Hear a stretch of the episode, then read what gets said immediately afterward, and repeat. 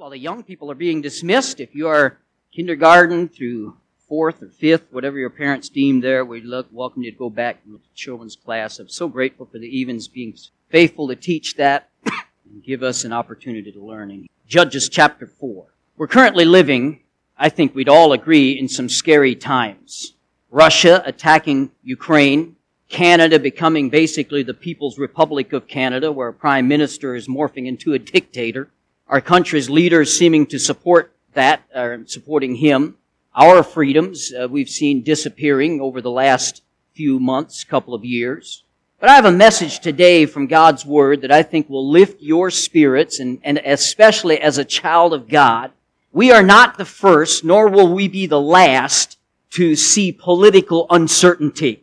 And I want to always encourage us as children of God, as people of God, as Bible Baptist Church, to put our faith in something greater than man-made uh, devices.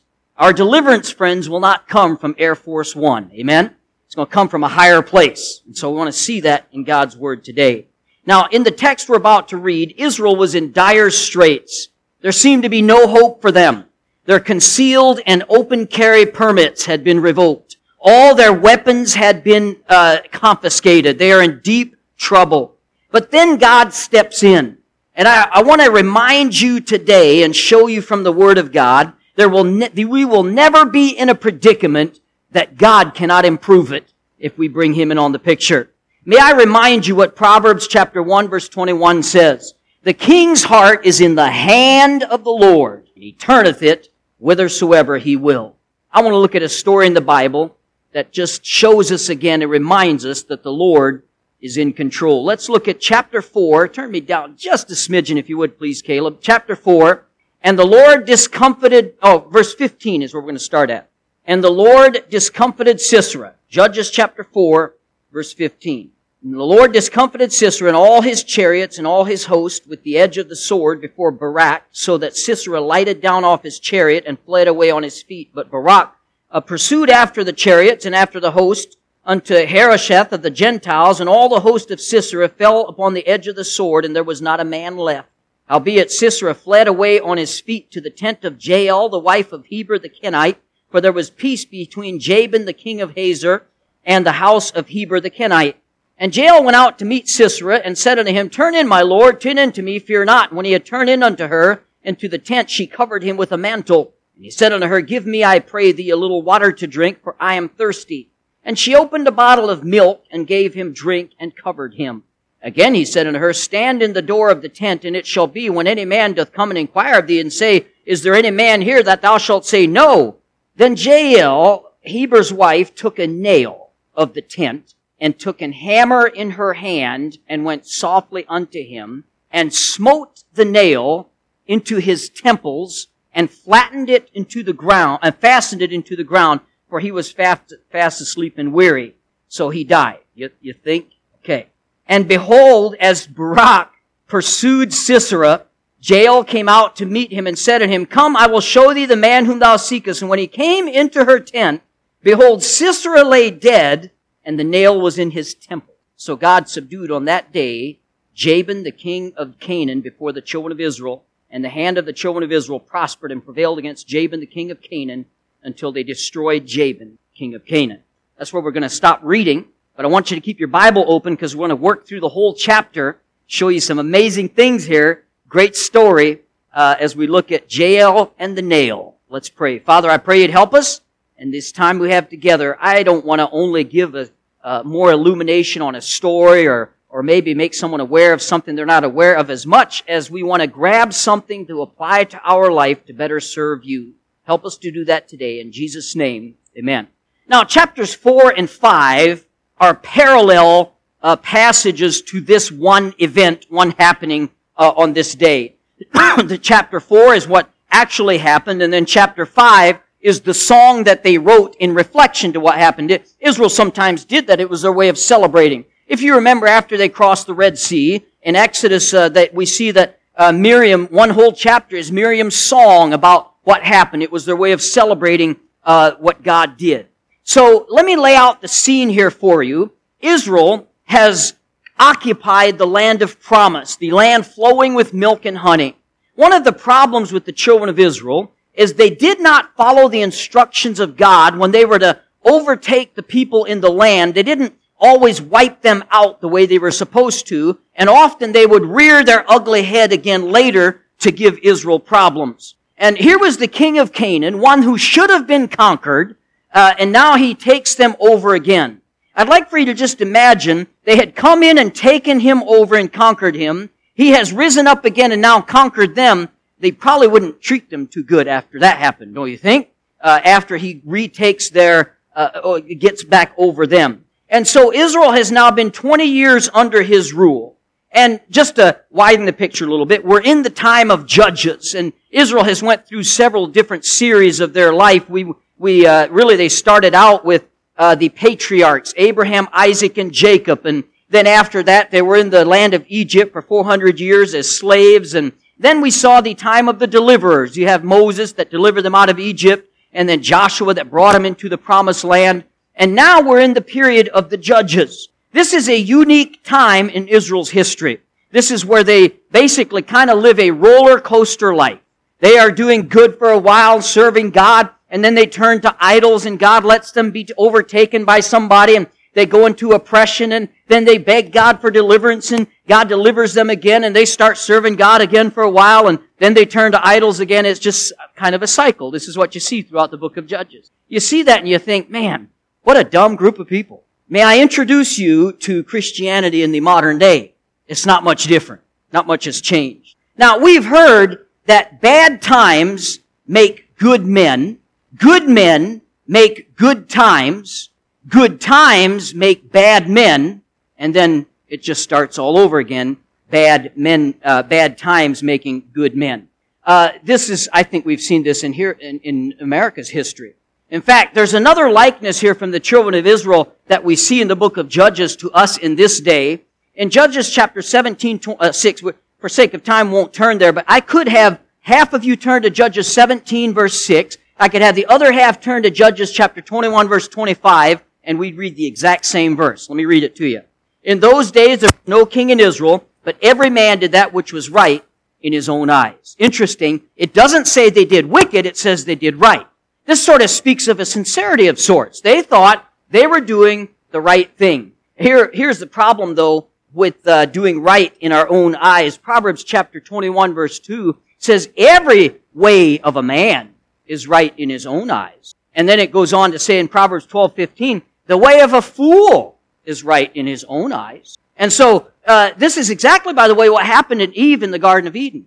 Satan came to her in the form of the serpent. You know the story. And as he comes to her, he does not say, hey, Eve, I want you to do wickedly. I want you to do wrong. Who cares what God says? No, no. He came to Eve and he simply wanted her to do what's right, except she would decide what was right.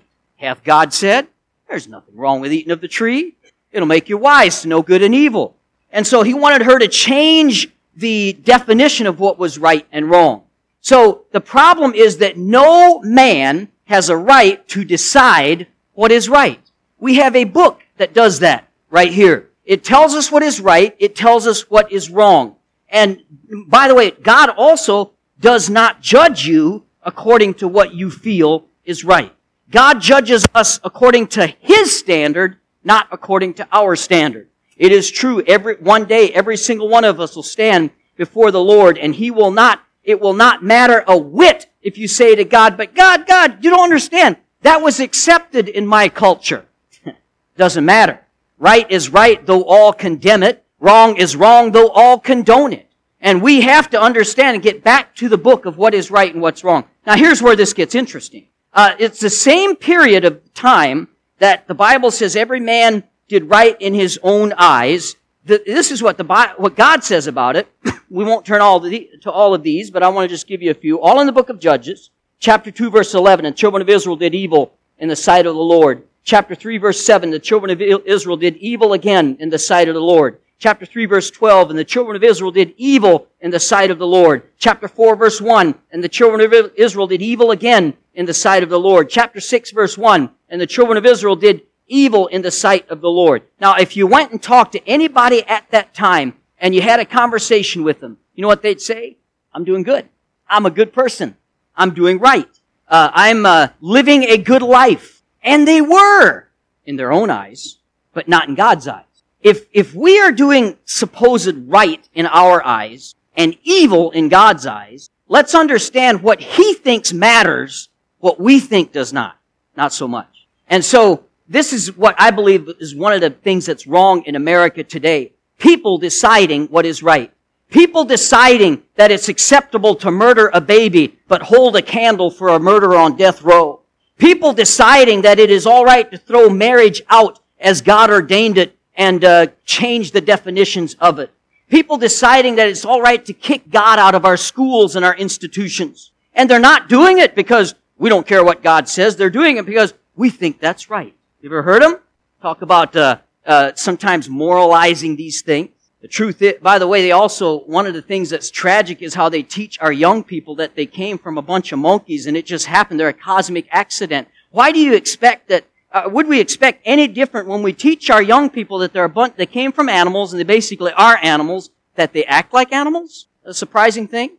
And, uh, it's a, it's a sad thing to see what, uh, people are doing. They, they say that our ancestors hung by their tail. My ancestors may be hung from their neck, but not from their tail. Amen. The truth is that this is not John Q. Public shaking his fist at God.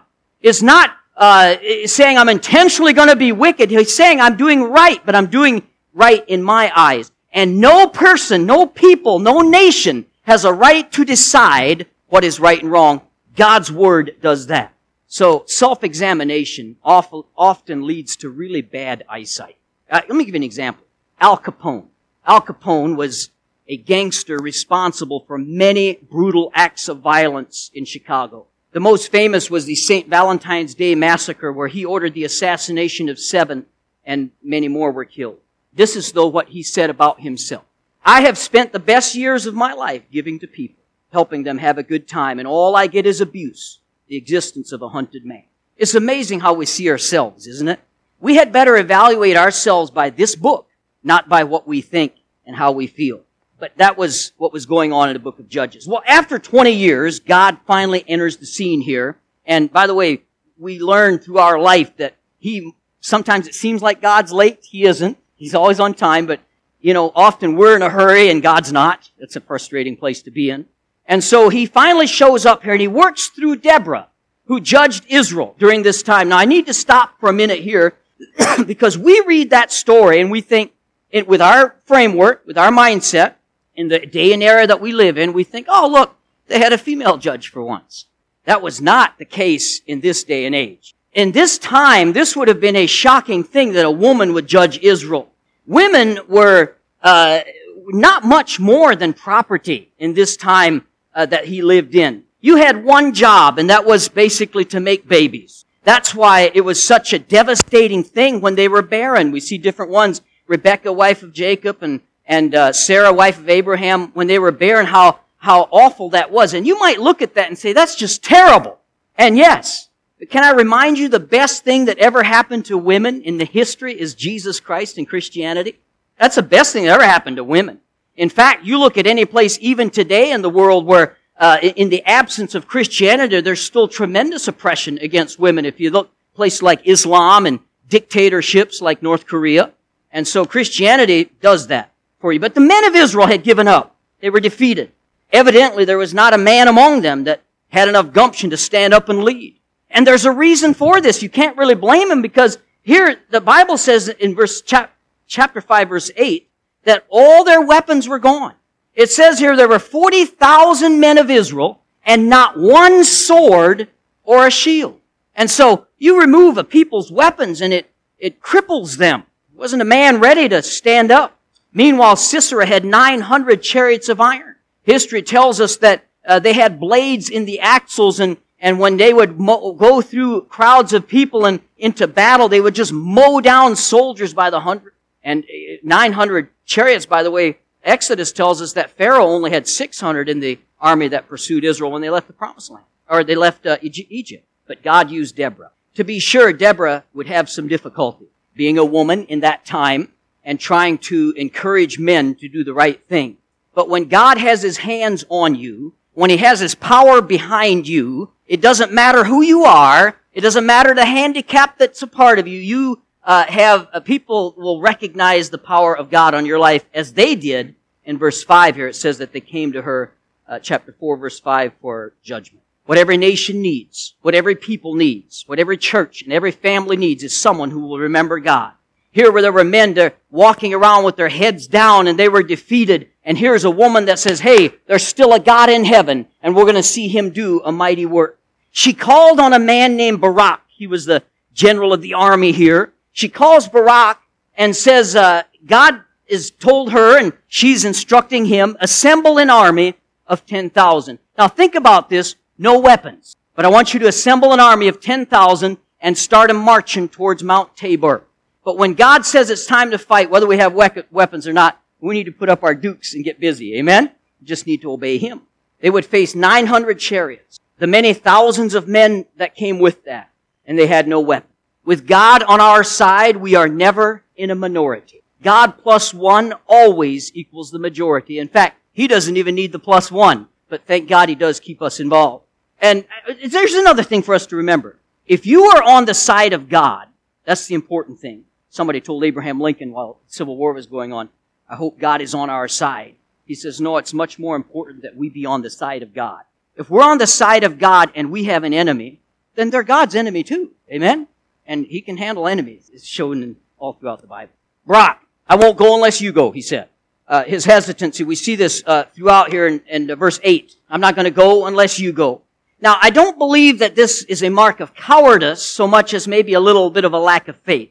He thought that Deborah's presence would ensure God's presence. But Deborah has just told him in verse 7 that I will deliver him into thine hand. Barak, I'll give them to your hand. Now, is this something that you struggle with in your life, friend? Are you guilty of riding on someone else's coattails in your Christian life?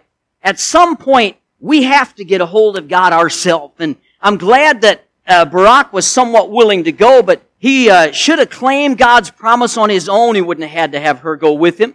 Really doesn't matter where mom and dad are, where our grandparents did. What matters is our relationship with the Lord Jesus Christ. And so Deborah tells him, I'll go with you. But now you'll lose your honor. Verse number nine talks about this. So the honor, she said, that was going to be given to you is now going to be given to a woman. Hold the presses. Another woman enters the picture in this story. Again, not shocking to our time, but in their time, this is huge. You already have a woman leading the army. Now you have another woman that gets credit for the victory. It's a terrible thing for him to deal with. He had to follow a woman, lead men into battle with no weapons, and if by some God ordained miracle they win the battle, he doesn't even get credit for it. It goes to another woman. It's a hard thing for him to do. But here's what I like about Barak. He still agrees to go fight. Uh, he, even though he's not going to get the credit, he still goes to battle. Would God that we would have more people in God's army today that would be willing to serve in their place without the credit? Uh, the uh, great President Ronald Reagan had a plaque on the desk in his Oval Office. It said, "There is no limit to what a man can do or where he can go if he does not mind who gets the credit." Oh, how true that is. So true in Christianity too. What are we so worried about getting the credit for? Here's a rule that to live by that I found this week. I thought this was so good. Live so that others get the credit, God gets the glory, and you get the joy. That's a great way to live, isn't it? Instead of always making sure we get the credit. Barak would go to battle. Even if a woman would get the credit, he still went. What could we accomplish? What could you accomplish if you wouldn't worry about who gets the credit? So, on with our story. God says, take these 10,000 men up to Mount Tabor. In verse 7, he tells them that I'm going to bring the enemy to you. Now, this is a pretty fascinating point here in this story. You don't have to find your enemy. I'll bring them to you. Not only that, I'll bring you your enemy at a disadvantage to them. This is good stuff. So God set them up and brought their enemy to them and brought them in. They were at a higher ground. The enemy was in an inferior position. So God put them in a superior position, then brought their enemy to them. And that's, by the way, that's what God does in your life. That's what He wants to do. He wants to set you up for victory. He doesn't want to set you up for failure. He wants to set you up to be victorious in your Christian life. 1 Corinthians 15, 57. But thanks be to God who giveth us the victory through our Jesus Christ, or our Lord Jesus Christ. So Deborah, Barak, and their thousand are uh, begin their march towards Mount Tabor. Now, kind of like some of the movies we see today, we're going to leave them marching at Tabor uh, to Mount Tabor, and then the Bible gives us this little intermission, this little footnote, kind of like maybe a flashback before we get to where they're at again. And it says here in verse number, excuse me, verse number 11, read it with me here. Now Heber the Kenite, which was of the children of Hobab, the father-in-law of Moses, had severed himself from the Kenites and pitched his tent into the plain of Zaanannim, which is by Kadesh. All right. And then verse 12 goes right back to our story. But verse 11 is important. It's going to set up something that's going to happen in a little bit. This is talking about Heber, and the Kenites are an interesting people. They're descendants of Hobab, which is the father-in-law of Moses. They are God believers. They believe in the Lord. They believe in the one true God. And uh, they were, but they also got along with Jabin, the enemy. They were uh, tried to. They were compromisers essentially. Verse 11 tells us though that Heber had severed himself from the Kenites. I find this interesting. I think we'll see in a little bit. This is a little bit of speculation on my part, but I think we see some evidence of this later it seems to me that he and his wife were aligning themselves with the people of God. No longer did he say, are we going to associate with people who are trying to hold hands with the world? They're trying to hold hands with God. They're trying to keep their foot in both camps. They're trying to uh, make friendly over here and make friendly over here. Somewhere along the line, we have to choose with who we're going to stand. It's like the guy that fought in the Civil War, wore a blue shirt and gray pants. Didn't want to choose sides. He got shot at by both armies. Amen? That's what happens. We got to choose a side. And here, Heber seems to be doing that. And I want to say today, God's people ought not attempt to be the same as the world around them. We ought to feel out of place in dens of iniquity. When it comes to a bar or a club, you ought to feel as out of place as a ham sandwich in a synagogue. You should not fit in, is what I'm saying. God help us trying to dress up like the world and act like the world, adding Christian lyrics to worldly music. It has always baffled me how a church can understand that all the world has to offer is fool's gold, nothing real, and then to try to reach the people that are in the place of a world that has nothing to offer. A church wants to emulate the world, be more like the world, to take them from something that we're telling them is not the answer, it's always confused me. And I, I don't want to, I, I think that if we're going to win the world, let's not become what we're trying to win them from. Amen. Pastor Forsberg said a great uh, phrase this morning in, in Sunday school. How can we be a light to darkness if we embrace the darkness? That's a great question. How about showing them a better way? I don't get it, and I never have, but I'll assure you there's going to be a long wait before you see this preacher up here in skinny jeans. It's just uh, something I want to make real clear today. At some point in our life, we have to determine we're not going to compromise. There's got to be a line that we draw. Winter was coming on. A hunter went out to hunt in the forest, wanted to shoot a bear so that he could make a warm coat for the winter. He soon saw a bear coming right toward him and he raised his gun and aimed it at the bear and took aim. But just before he fired, the bear said, wait, wait, wait. Why do you want to shoot me? The bear in my story talks, okay? Just stay with me. Why do you want to shoot me? He said, well, the hunter said, well, because I'm cold and I want a warm coat. And the bear said, we all have needs. I'm hungry. Let's sit down and talk about it and see if we can't come to some kind of compromise. So they did. In the end, the bear had eaten his dinner and the hunter was inside his fur coat. Hey, we're always going to lose out when we try to compromise. Haven't we seen that in governments? Haven't we seen that in history? We're all, as a Christian, is always going to do that too. It's always going to consume us and destroy us if we compromise. Ask Mr. Lot in the Old Testament. It did so for him most definitely. We need to be like Mason and Dixon. We got to draw the line someplace. Amen? Stay with me. Mason Dixon line. All right, I know we're north, okay, but we got to draw the line somewhere. Heber, the Bible says, severed himself from a compromising crowd. I wonder if that's not just what some of us need to do today in our Christian life by the way, just a question. And where was Sisera? I'm sorry, where was Heber when Sisera showed up to his tent later? Wasn't there. His wife was, but he wasn't. Could it be that Heber was up fighting with Barak. I don't know. I hope he was. It would have mean meant he, he chose the right side. But back to the story here. Verse 12. Uh, now we're back to where they were while they're marching up to the to Mount Tabor. Somebody comes and whispers to Sisera's ear and says, "Hey, listen, you won't believe this, but the children of Israel have gathered 10,000 strong and they're marching up to Mount Tabor." And Barak says, "Oh, really?" So he gathered up his 900 chariots and off they go after him. Now the Israelites are up on the mountain. He is coming down uh, in an inferior position down there. The problem is they have all kinds of weapons. The problem is up here, Barak and his soldiers and Deborah, uh, they're in a better position, but they got no weapons. And Deborah looks down at, at Sisera and his army, and she says to Barak, it's not in exact words, but go get him, tiger. That's what she basically says to him in, uh, in our passage here. So down they march toward that army. No weapons. They got no, nothing to fight with. And there they go. Can I tell you, friends, we don't need weapons if God is on our side. He is the greatest weapon we can have with Him on our side. They by, it's interesting, they had already obeyed God going to Tabor. When God said go to Tabor, that wouldn't make much sense. Okay, and they obeyed God. Now He says march down the mountain and attack. They obeyed here. You know, it's always easier to obey in the future if you've obeyed in the past. And especially if you obey in smaller areas, it's better to, easier to obey uh, going forward. It's a great principle. Isaiah chapter 35 verse 3 through 4. Surrender ye the weak hands and confirm the feeble knees. Say to them that are of a fearful heart, be strong, fear not. Behold, your God will come with a vengeance and even God with a recompense. He will come and save you. He did that here.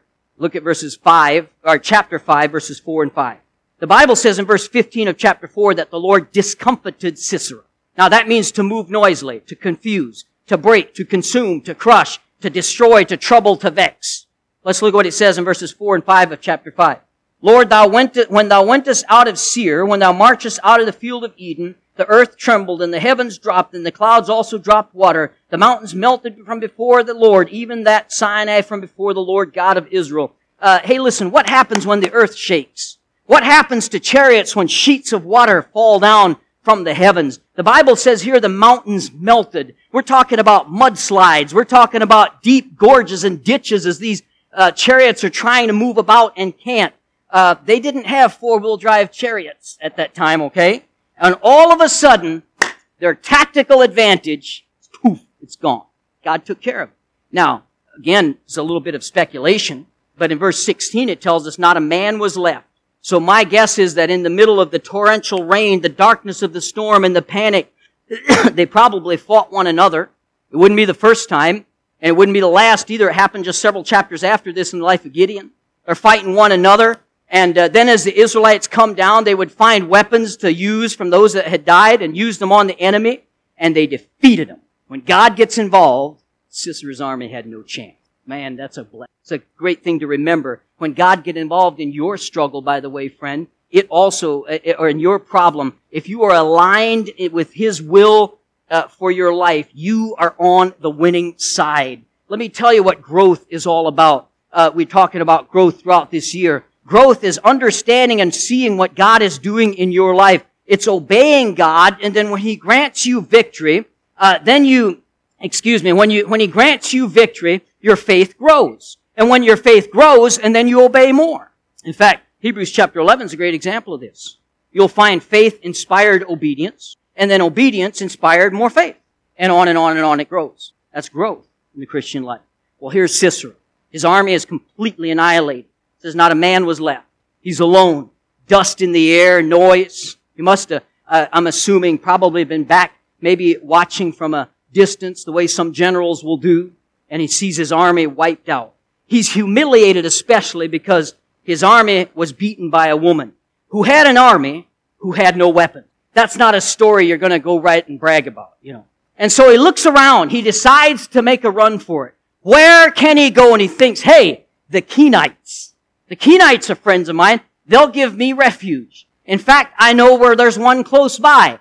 I know where Heber's house is at. So he makes off for Heber's house. Heber is not home, but his wife is. Her name is Jael. And this opens the curtain to one of the most fascinating scenes in the Bible. We read about it a few minutes ago.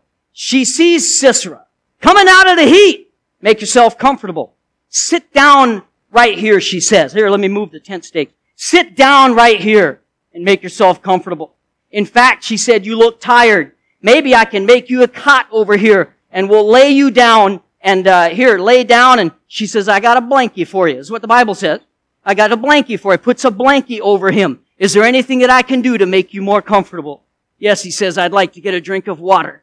Oh, I'll do you one better than that. She says, I've got some milk for you. And she puts milk in the glass. Now, you gotta forgive my imagination, but just the way that I read Bible stories and try to visualize them, I picture her with an evil glare in her eyes as she stirred the milk. Got some milk for you. Would you like me to warm it up for you? It'll help you sleep better.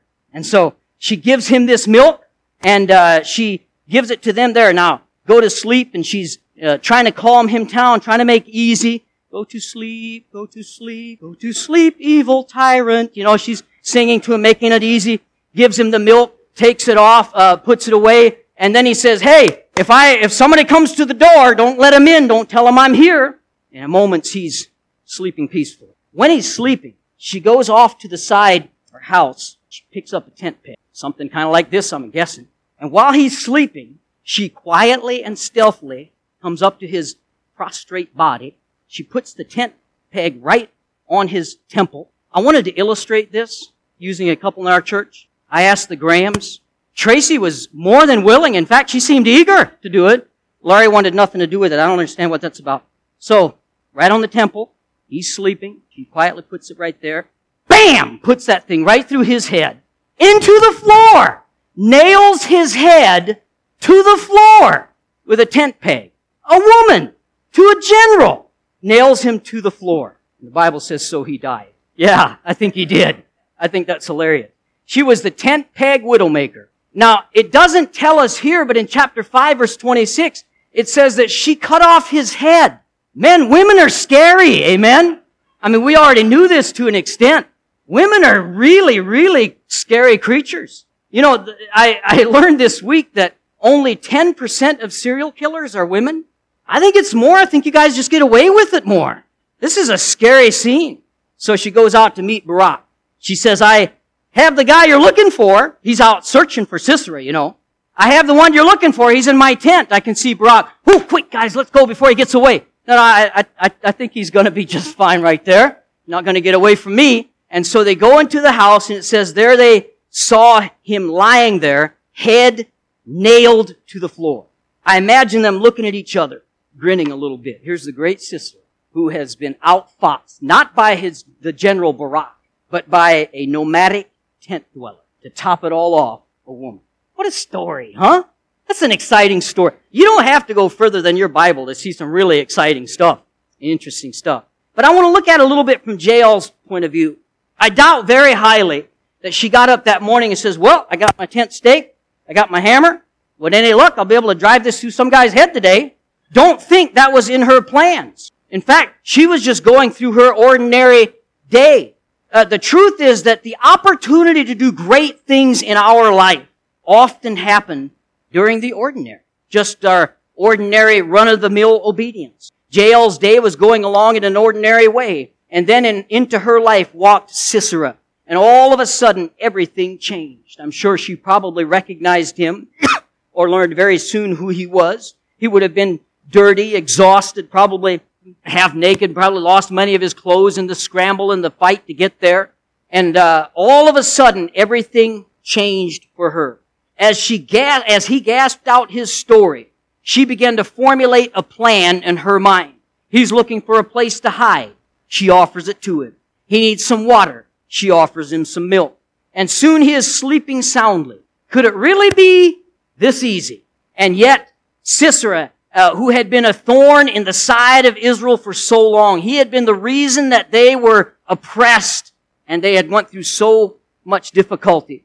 Of all people, she suddenly realizes she could be the one to put an end to all that tyranny. And she jumped on the opportunity. Walter P. Chrysler said the reason that so many people never get anywhere in life is because when opportunity knocks, they're out in the backyard looking for four-leaf clovers.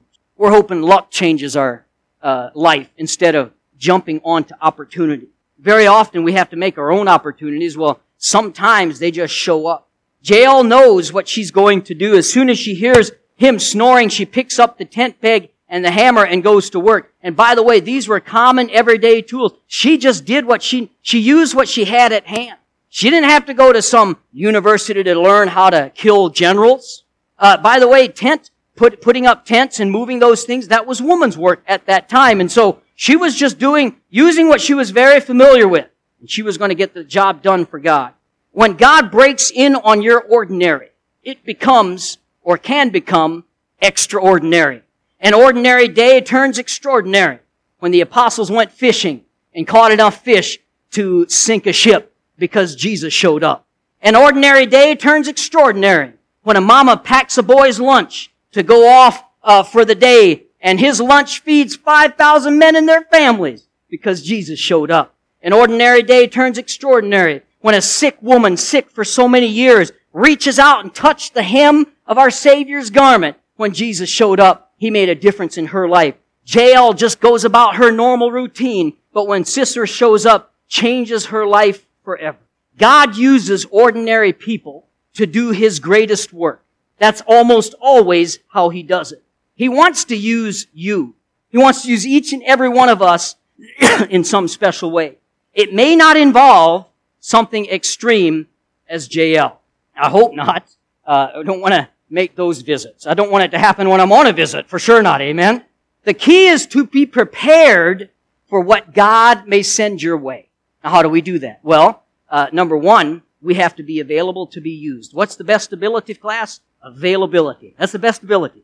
Uh, we have to be available for God to use. And God always uses people who are willing to do something for His glory. In an army full of people that were trained to do military battle, no one was available to fight Goliath but an untrained young 17 year old shepherd boy who just showed up on the scene to bring his brothers some cheese curls and, and corn chips. He uh, just showed up and, but yes, guess what he was? He was available.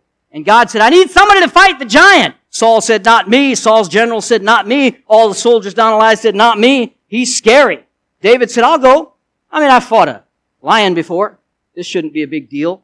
I can throw rocks with a piece of rubber. Shouldn't be bad. I'll do it. And God used him because he was available.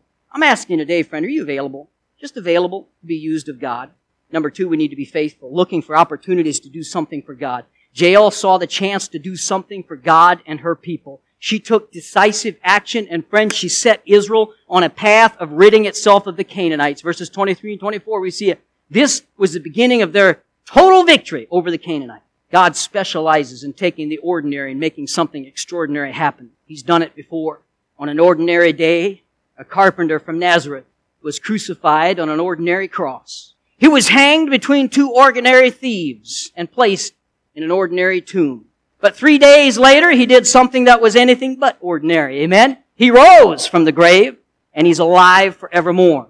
Hey, when Jesus shows up, uh, good things happen. One day soon he's coming back for his church and it will be an extraordinary day. He'll take a bunch of ordinary people to that extraordinary place that He has prepared for us. Hallelujah.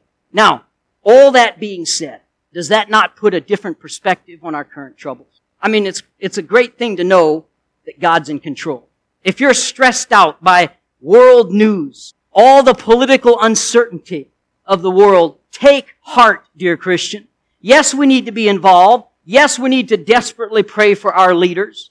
But maybe you could take some time this week turn off Fox News and open the book and put some more effort and investment into God's Word, realizing that He is ultimately in control, uh, understanding that God has it uh, uh, uh, is not taken by surprise of anything that happens. Now you might say, you know, I know this preacher, but I'm so frustrated. I see all this and I can't do anything about it. Hey, all I've got is a tent peg. Saul Jael had changed the world because she was willing to be I don't know, friend, what God has planned for you. Maybe it's to be a Deborah, leading others to trust God in impossible situations. Maybe it's to play the role of a Barak. Fight the battle for God even though you'll get no credit. Just being faithful in the trenches, doing the work, getting the job done. Maybe it's to be a Jael, a background world, role. And this turned out to be the most important one of all in this story. In the meantime, put your trust in Him. In the meantime, just be faithful. Stay in the work. Stay into uh, stay involved with the people of God in the house of God. Stay faithful. The most unlikely person in the world to defeat the mighty Sisera was a nomad woman. And she did it with a tent peg and a hammer. And he used it to change the tide of her nation. Hey, God wants to do something great through each and every one of you. you don't have to be in a great position. You don't have to have all kinds of knowledge and training. Just hold your tent peg and be ready to go. And God will tell you when to put it to work. Amen? Be ready to do what He wants. God still has His Jael with a nail. And He wants to put him to work. Let's have every head bowed, every eye closed. There's some visitors with us today here and and even this applies also to people that come on a regular basis. Maybe you're here today and you don't know for sure if something happened today to you. You don't know for sure if you'd be in heaven. The Bible is very clear, 1 John chapter 5, that we can know for certain that if we close our eyes in death, we can open up in heaven. We can know that for certain. But if you're here today and say, preacher, I'm not sure. Nobody looking around. Nobody going to point you out or embarrass you. I just want to pray for you. Would you slip up your hand? I'm not sure if something happened to me that I'd be in heaven. Just not sure. Thank you so much. How about you, dear Christian? Has the current state of our nation and our world caused you to shake your faith in God? Let's put it back in Him where it belongs. Stand along with me as she begins to play. Heads bowed.